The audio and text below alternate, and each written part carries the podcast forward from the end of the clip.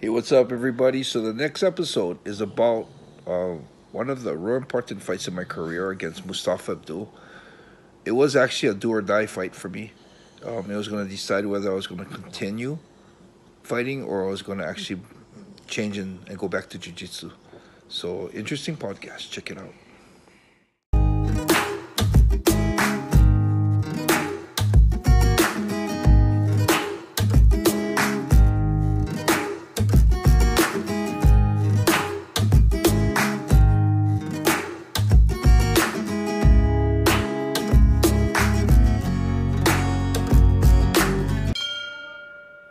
What's up, everybody, and welcome back to the Yamato Damashi podcast. Enson, you're back in Japan. You're back in quarantine. How's it treating you right now? Good, man. I got my companion here helping me take care of quarantine. It's a third day now, so I actually got lucky because um I was supposed to quarantine in a hotel. Oh, that would suck. Yeah, and then I think uh there was a little bit of a a slip up that we were I although I did come from Hawaii, my mm. last leg was from Seattle, so they asked me they asked me what where where I came from and I just answered honestly. I said Seattle and I got to skip skip hotel quarantine. Oh, nice.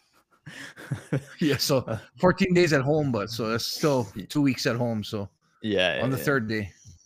Not the best, but it could be worse, right? In a hotel. So Oh yeah, I could be in a hotel for the first three days. yeah, man, things are getting a bit nuts. So cool. So today we were we're gonna do um another one of these career episodes where we break down each fight. And the last episode we did was the Igor Zinoviev fight, which was a really, you know, grueling fight in your career. It was the second loss that you had as well.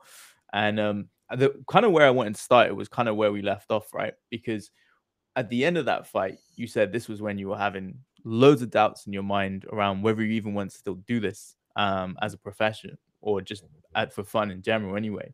Um, and you kind of said that Egan's words kind of stuck stuck with you a little bit. So for those who didn't see that episode, just remind people just sort of where you were in your head after that loss. Yeah, after losing, uh, for me it was a big frustration because uh trained so hard, and I think it was like 44 seconds. Got knocked out, and I was like, all that training, I was so ready, and you know, I felt like I wasn't sure. You know, I got caught. I didn't think I did anything wrong, and I thought, man, is this even worth it? And as I'm having those, uh, you know, that big disappointment of letting myself down, walking out of the ring, I remember Egan looking over at me and telling me because Egan used to just do jujitsu. Mhm. I got Egan into jiu-jitsu, and I had the transition from to MMA.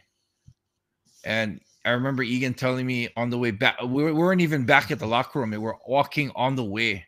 I remember him telling me, man, there's too much to cover in MMA. You we gotta, you just gotta, we gotta do go back to jiu-jitsu. And at the moment when he said that, I remember feeling that, like, oh yeah, too much to freaking cover in MMA. I gotta go back to jiu-jitsu. Mhm. I remember I remember thinking that. So I was at that that spiral actually um in a in the in the movement of actually feeling like I'm gonna be hanging up those MMA gloves. Wow. So obviously you decided not to do that, but there was quite a quick turnaround with the fights as usual as well. So you know the fight um, with Igor was in July, and then this fight with Mushtaq was um, October. So kind of what changed in that time frame, right, to make you suddenly go, do you know what, I'm to get give it another go. Well, see, the, the, the good thing about this whole thing was um before my first loss to Joe Estes, Mhm. I had already made up my mind that I was going to try and do what I can in the sport. If I was still on the movement of uh, just fighting one at a time to get the experience and get the, you know, get that practice of controlling my nerves, I would have been done. But the fact that I made an agreement with myself that I was going to, you know, give it everything I got, I just felt that, you know, I lost those two fights. Um, Igor's one was really discouraging because it was 34 seconds and I was probably one of the best shapes of my life. Mhm. So I, I I felt that you know making that um giving up on myself or or giving up on the career or or sort of making a career change. I just felt that you know I didn't want to make have any regrets. So you know, you know, like I always said, that, um, you know, baseball is three strikes and you're out. Yeah. So e- Joe Estes was one strike, Igor was a second strike, and I thought, okay, I'm gonna do it again until I get the third strike. So you know, but what my, my, many people don't know is before um racquetball and before fighting, my whole my, my big dream was baseball. I wanted to be a baseball player. Really? Played baseball no all through high school. Yeah, played baseball all through high school. Um, actually tried out, did a walked on the University of Hawaii team, didn't make it. That's when I decided to go to racquetball. So yeah, you know, baseball was always my dream sport, and it was always that you know you try something and three strikes and you're out. So yeah, I felt yeah. I got to give myself one more chance. Yeah, and that's how you know um talked to Sayama mm-hmm. and wanted to get back in the ring as soon as possible. Mm-hmm. And decided to um yeah October yeah yeah. So I mean in your book you kind of sort of mentioned that Sayama and a few of the other and Egan kind of and a few others were kind of like leaning you towards like maybe taking an easier fight to sort of get uh, jump back into things right? But you um you picked out Mushtaq Mushtaq Abdullah who obviously you know probably a, a, lot of casual fans a lot of people on that quite aware of, of who he was and he because he had such a short stint in the sport right? But talk a bit a about what made you want to fight Mushtaq, and b kind of just about I don't know. He had it seemed this was such a strong wrestling background, and he seemed huge. It seemed like a way tougher challenge than anyone else you could have faced potentially. Yeah, well, for me, um, I wanted to know if I was gonna continue, if if it was, you know, I was actually um cut out for the sport so taking an easy fight for me wasn't going to really answer the question. I just felt that to really answer the question, I had to take another hard one mm-hmm. and see how I could handle it, see how I could deal with it. You know, and I didn't want to take someone that I thought I could beat because then it wouldn't prove anything to me. Mm-hmm. And I figured that you know if I take an easy fight, okay, I win. I still won't convince myself that I'm I'm, I'm made out for this. Say take another easy fight and I win, I still want to have that question. Mm-hmm. Until I until I fight someone that really pushed me pushes me to my limits, or someone that really supposed to be really good, uh, I I thought that it wouldn't really convince me. So I figured, you know, why waste time? Why take some easy fights and you know, you know, prolong the career that if it's going to end and I'm not I'm not cut out for it, I'd rather know in the next fight than wait and prolong it three fights. So, mm-hmm. um, when you know, I, I, was thinking who to fight, who I could fight, and I, the in that whole Vale Tudo Japan, mm-hmm. what stood out in my head was uh Mustafa Abdul. And mm-hmm. why Mustafa Abdul stood out was because he fought Sanae Kikuta. Mm-hmm. And Kikuta was uh, one of the top fighters in Japan. He, he actually beat Egan in a jacket jiu-jitsu match. Mm-hmm. So Kikuta was a real, you know, tough, strong guy and good submissions. And I remember specifically when when Kikuta fought Mustaf. Mm-hmm. Um, Kikuta had Mustaf in a real deep knee bar, and Mustaf just sucked it up. Took the, you know, I mean, Kikuta was bridging as much as he can. We, probably did pop his knee a little bit, you know, because mm-hmm. those submissions, even an armbar, you get your you get your joints popped or your ligaments stretched. Mm-hmm. So he sucked it up and then started, you know, with the other leg started keeling Kikuta in the face and and, and there was this uh, ferocity that Mustaf had that I felt that you have to beat up Mustaf to win. Mm-hmm. He wasn't the type of guy that's gonna, you know, be a sportsman, you know, try to get a win and hug you and hold you. He he's trying to come to hurt you, and mm-hmm. to beat him, you would have to really beat him up. Mm-hmm. So I felt that someone like Mustaf was someone that would really push me to my limits and you know, it wasn't someone that I could say like, oh yeah, I, I think I could beat him. I mean, Musaf was someone that would be a big challenge, and for me, to say that I, I know I could beat him would would probably be an artificial sense of security. To be honest, it would be like, I don't know, I don't know who's gonna win. Mm-hmm. I mean, as ferocious as ferocious as he was, the way he smashed Kikuta, which Kikuta is a very good fighter. Mm-hmm. I was like, man, I don't know. I, this guy might actually be better than me. This guy might be tougher than me, but let's find out, you know? So, yeah, I wanted a fight that was going to push me to my limits again. You know what's crazy is that that that mentality of what you're just saying there, it feels like it doesn't really exist that much in in modern day MMA, really that much. Everyone's thinking about the money, everyone's thinking about the big fights. Uh, you know, it feels I don't know the like the whole like I want to fight the best guy I can fight right now. It's like you know when they say people are, are ducking like Chimaev and stuff. There's only a few fighters you really hear that sort of say like I want to fight that guy because he looks like the hardest guy to fight. Um, so I don't know. It's it's ho- hopefully we see it more. You know, I'd like to see that more with Well, fighters rather than Well, it- with the- in this day and age, you know, MMA has become a sport, and it's Mm, it's uh you know it's about winning and it's about looking good and it's about getting sponsors. You know the, it wasn't about testing yourself. I think the fighters nowadays would rather fight opponents that they could win to give them a title shot to get a belt to get Mhm. that name to create a legacy and to be in the history of the sport. You know i think the fighters nowadays are more more concerned about um you know you, you hear them also even daniel cormier talks about the the got who's the greatest of Mm. all time you know and then they talk about my legacy you know it's it's like there's so much material stuff involved you know they talk about their supporting their family i want to fight because i have a child now it's giving me more in- incentive to train harder you know it's like there's so much things that people fight for nowadays that are targeted towards a goal to either financially help themselves or buy them a house or you know create this uh, legacy that they'll never be forgotten mhm. uh, you never hear about them you know challenging their personal goals their you never hear about them Mm, saying that you know they want to build their spirit or they want to test their their their grit and their heart you know so it's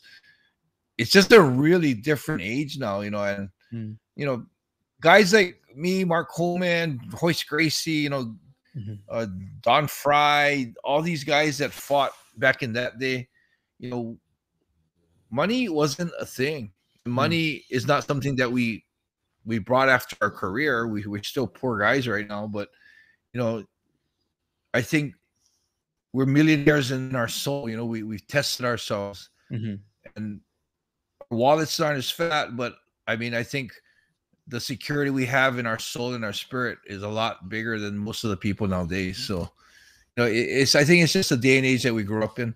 So yeah mm-hmm. for me i don't think i've ever picked a fight that i thought i could win i always picked a fight that i thought would push me to a a fear level that i would have to grow and be stronger as a man to overcome Mhm. too about Mustaf too you know Mhm. i i I realized that you know when I picked Mustaf, he was one of the he was a Iranian wrestler, and back in that day, Iran had tough wrestlers. I Mhm. think still today, Iran has one of the top wrestling teams. So for me, my takedowns, I wasn't a wrestler. I, I never really did wrestling, so my takedown defense wasn't that good. So there was a chance that I was going to end up on the bottom. And you know, the the two fights that I lost, Joe Estes and Igor Zinoviev, I was on the bottom. Mhm. So for me, you know, to have that type of fighter that probably going to put me in that my vulnerable position that I've been defeated twice in, it, it just added another element of uh, fighting someone that really was going to create adversity for myself. So you know, yeah, I wasn't fighting a striker. I was fighting a jiu-jitsu guy that couldn't strike at all. I wasn't Mhm. fighting a striker that had no ground. I was actually fighting someone that actually was probably the worst matchup for me. Yeah. In my ability and my style to be able to beat and overcome, he was Mhm. probably a very, very bad style for me of being such a strong, aggressive wrestler. Mhm. But you know, How- that's the one I had to pick. That's the one I had to pick to, you know, make that final decision and see if I'm going to hit that last pitch or I'm going to strike out and you know change careers. Yeah, yeah. Gamble it all. That's cool, man. Such a cool approach. So, how were the nerves compared to say you, you know in the last fight with Zinoviev, if you were um, coming off the loss to Joe, right? So, did you find the nerves sort of doubled based on on sort of the fact that you felt like the stakes were even higher? It was potentially strike free. No, the, the, the nerves for me, if anything, was um, I knew that this fight was going to decide the movement of my career. I really did want to pursue fighting, but I didn't want to pursue something that I wasn't cut out for. Yeah, Cowgirl. So you know, for me, it was uh, almost uh, you know the the pressure that I had knowing that after this fight, it could be a whole career change. I did enjoy fighting. I put everything into the fighting. I lived fighting. You know, I've lived MMA. I everything I did was about MMA. And to actually in one night have all that change was pretty nerve-wracking. And you know, I've always said that the the celebration you see after the fight is actually the insecurity that the fighter had during the fight or about the fight. Mm. And if you notice um in my fight after I beat Mustafa you know, I, I, I like I flexed up in the air and I screamed, you know, and that just showed you how much uh, anxiety and how much uh, insecurity I had about that fight. That you know, I really didn't know if I was going to win that. So you know, the the celebration of actually winning showed the insecurity I had about winning. So Mhm.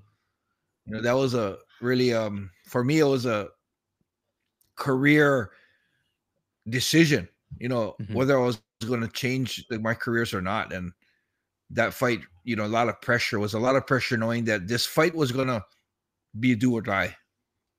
Yeah, it seemed like you back you you kind of made it yourself, put your back up against the wall, right? Like no one else is sort of putting this pressure on you, put it on yourself, which is a different approach. Um so let, let's get into specifics of the fight, right? So this fight is impossible to track down. I've seen a few clips from it, but I've never seen it in its entirety, right? But I know it's pretty short. Um there was a bit of a weirdness, right? Because I mean, it's, you thought you got the win initially at first, and then the ref d- didn't see that, right? But talk, talk me through what happened there. Yeah.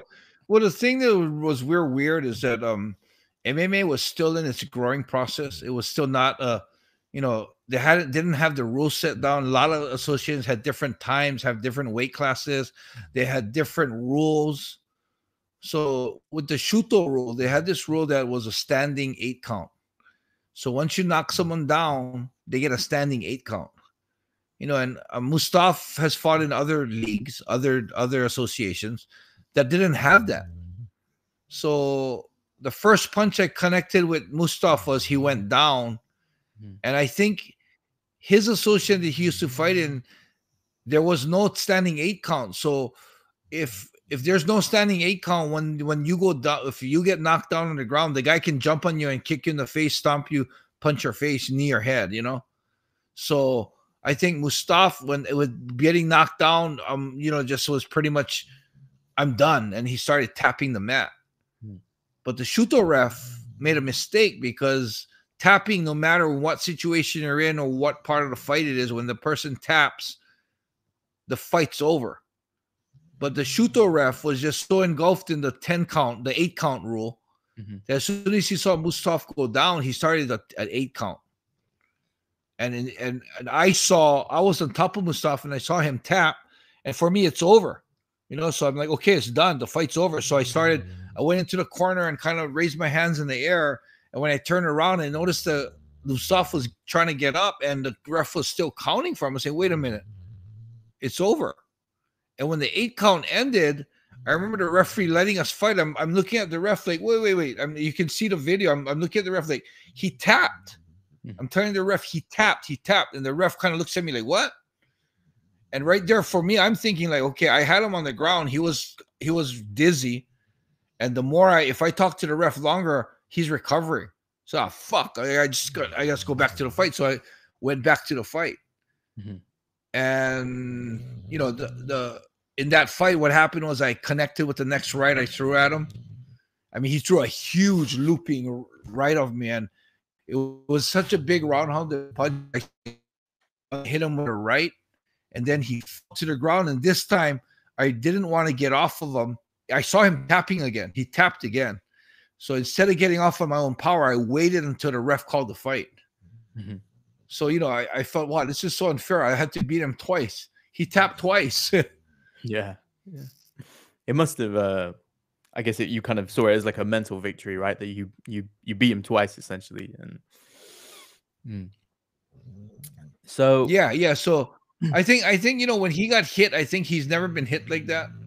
So he mm, freaked out and tapped. And I think when he got up and the ref was telling him to fight again, I don't think he was ready. I don't think he was mentally prepared for it anymore. I think he, he was already defeated. He threw his big haymaker to just, you know, maybe like a do or die punch. And the next shot I hit him with, he just said, I'm done, man. He fell to the ground and started tapping. And, you know, I, I stayed on top of him. And it was a big lesson for me because I Mhm. realized that I'm a fighter. I'm not a referee. I'm not a doctor. I don't make any determinations on whether the fight should be stopped or whether this guy is done or he's he's incapable of defending himself. My job is to fight. My job is to hurt my opponent before he hurts me. My job is to continue to hurt my opponent and put him out of commission until the referee tells me it's over. And I felt that when he tapped the first time, I stopped. I got off him on my own because I thought it was over. But that's not my job. My job isn't to determine whether he's tapping or not. My job isn't to determine that the fight's over so I get off of him. My job is to continue to hit him and hurt him till he I get put off by the referee. That's gonna that, that's the only person in the ring that has that power to determine whether the fight's over or not. So that's when I decided in my head that job is to hurt. Mhm. My job is not to stop the fight and protect the fighter. It's the referee's job. And that's when I decided that I'm going to go on and I'm going to go and try and hurt my opponent until the referee physically pulls me off. Yeah, that makes sense. I I don't think anyone can really argue with that logic, right? The re- that's what the referee's there for. So, um, Yeah, I mean, for someone like Mustafa, man, I had to beat him twice. yeah, yeah. You know, and I, I, should actually think, have another win on my record. Yeah, yeah. I don't think he uh, ever came back to MMA after that fight. You know, I think he did more. I think he lived in Australia, from what I can see, and I think he did some um, more wrestling. I think he did like the Commonwealth Games and things like that. So I think he moved went back Oh, to that. okay, sport. Yeah, there's not much. Yeah, it's quite. maybe, ma- you know. Yeah, you know, maybe it's just I think the the hits that he took, I think it kind of freaked him out. Like, holy shit, this is not what I want to do. Yeah, yeah. And he went. I think he probably just went back to his bread and butter, which was wrestling. Mm-hmm. So fair enough. Um, you mentioned obviously the post-fight celebration. You really felt like you let it all go because of of how, of how much sort of was going into this fight. Um, any other sort of post-fight thoughts that you had? Like, obviously that kind of sealed the deal for you that this was going to be your career, right? Yeah, well, yeah. So I remember screaming. I mean, I, and you know, Nakai Yuki was in my corner because he we used to trade at the same gym. So he was at that time he was still in the corner for me, and I remember him crying. There's videos of him hugging me and crying in the ring because he knew also.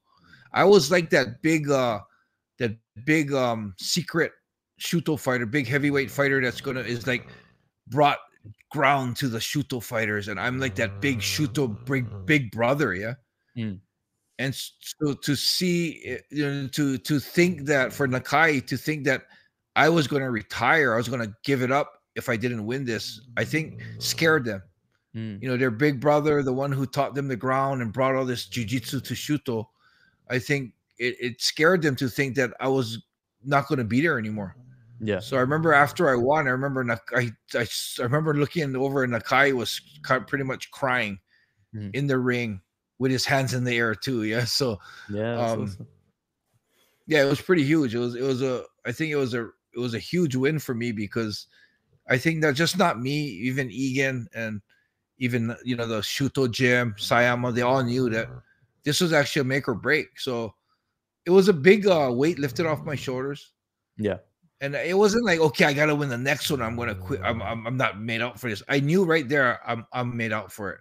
I Yeah. just had a couple bad fights, but I knew that um this MMA thing was something that I did want to pursue and work harder at.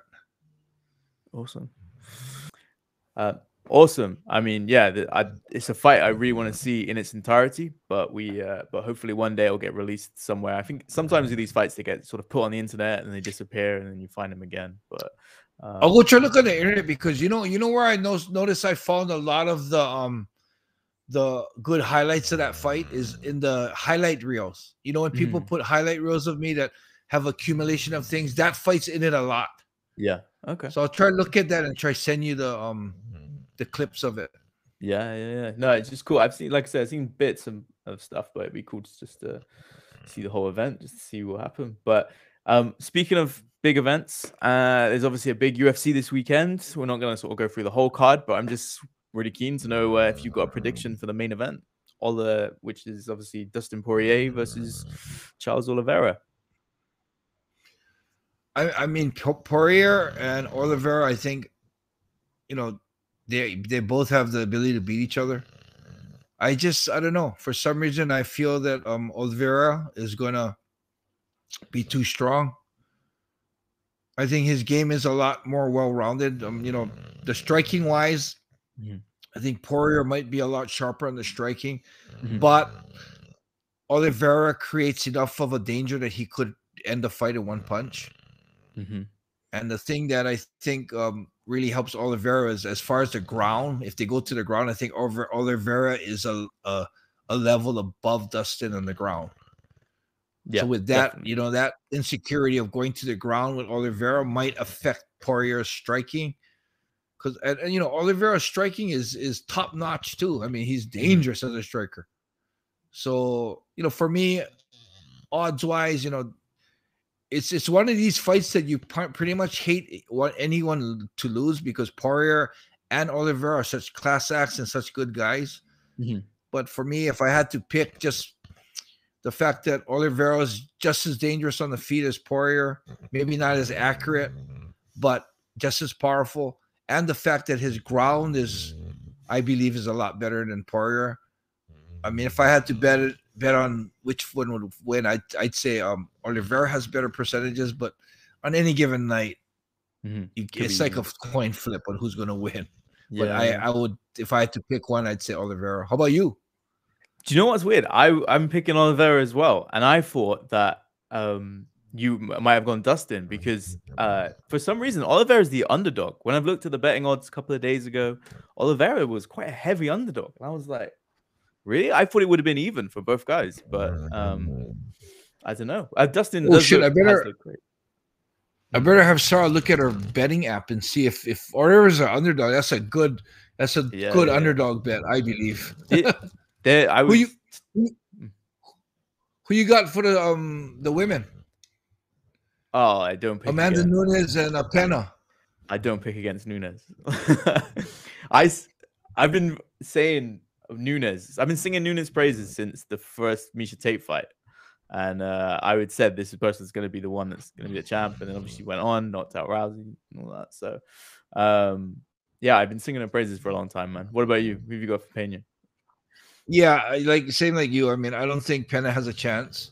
Mm-hmm. I love her confidence though, mm-hmm. and how she really believes that she's gonna, she's actually can beat him. And yeah. you know the, you know, I mean, it, because A beats B and B beats C doesn't mean A is gonna beat C. You know, mm-hmm. but you know, with that said, you know, Zingano beat Nunes. Mm-hmm.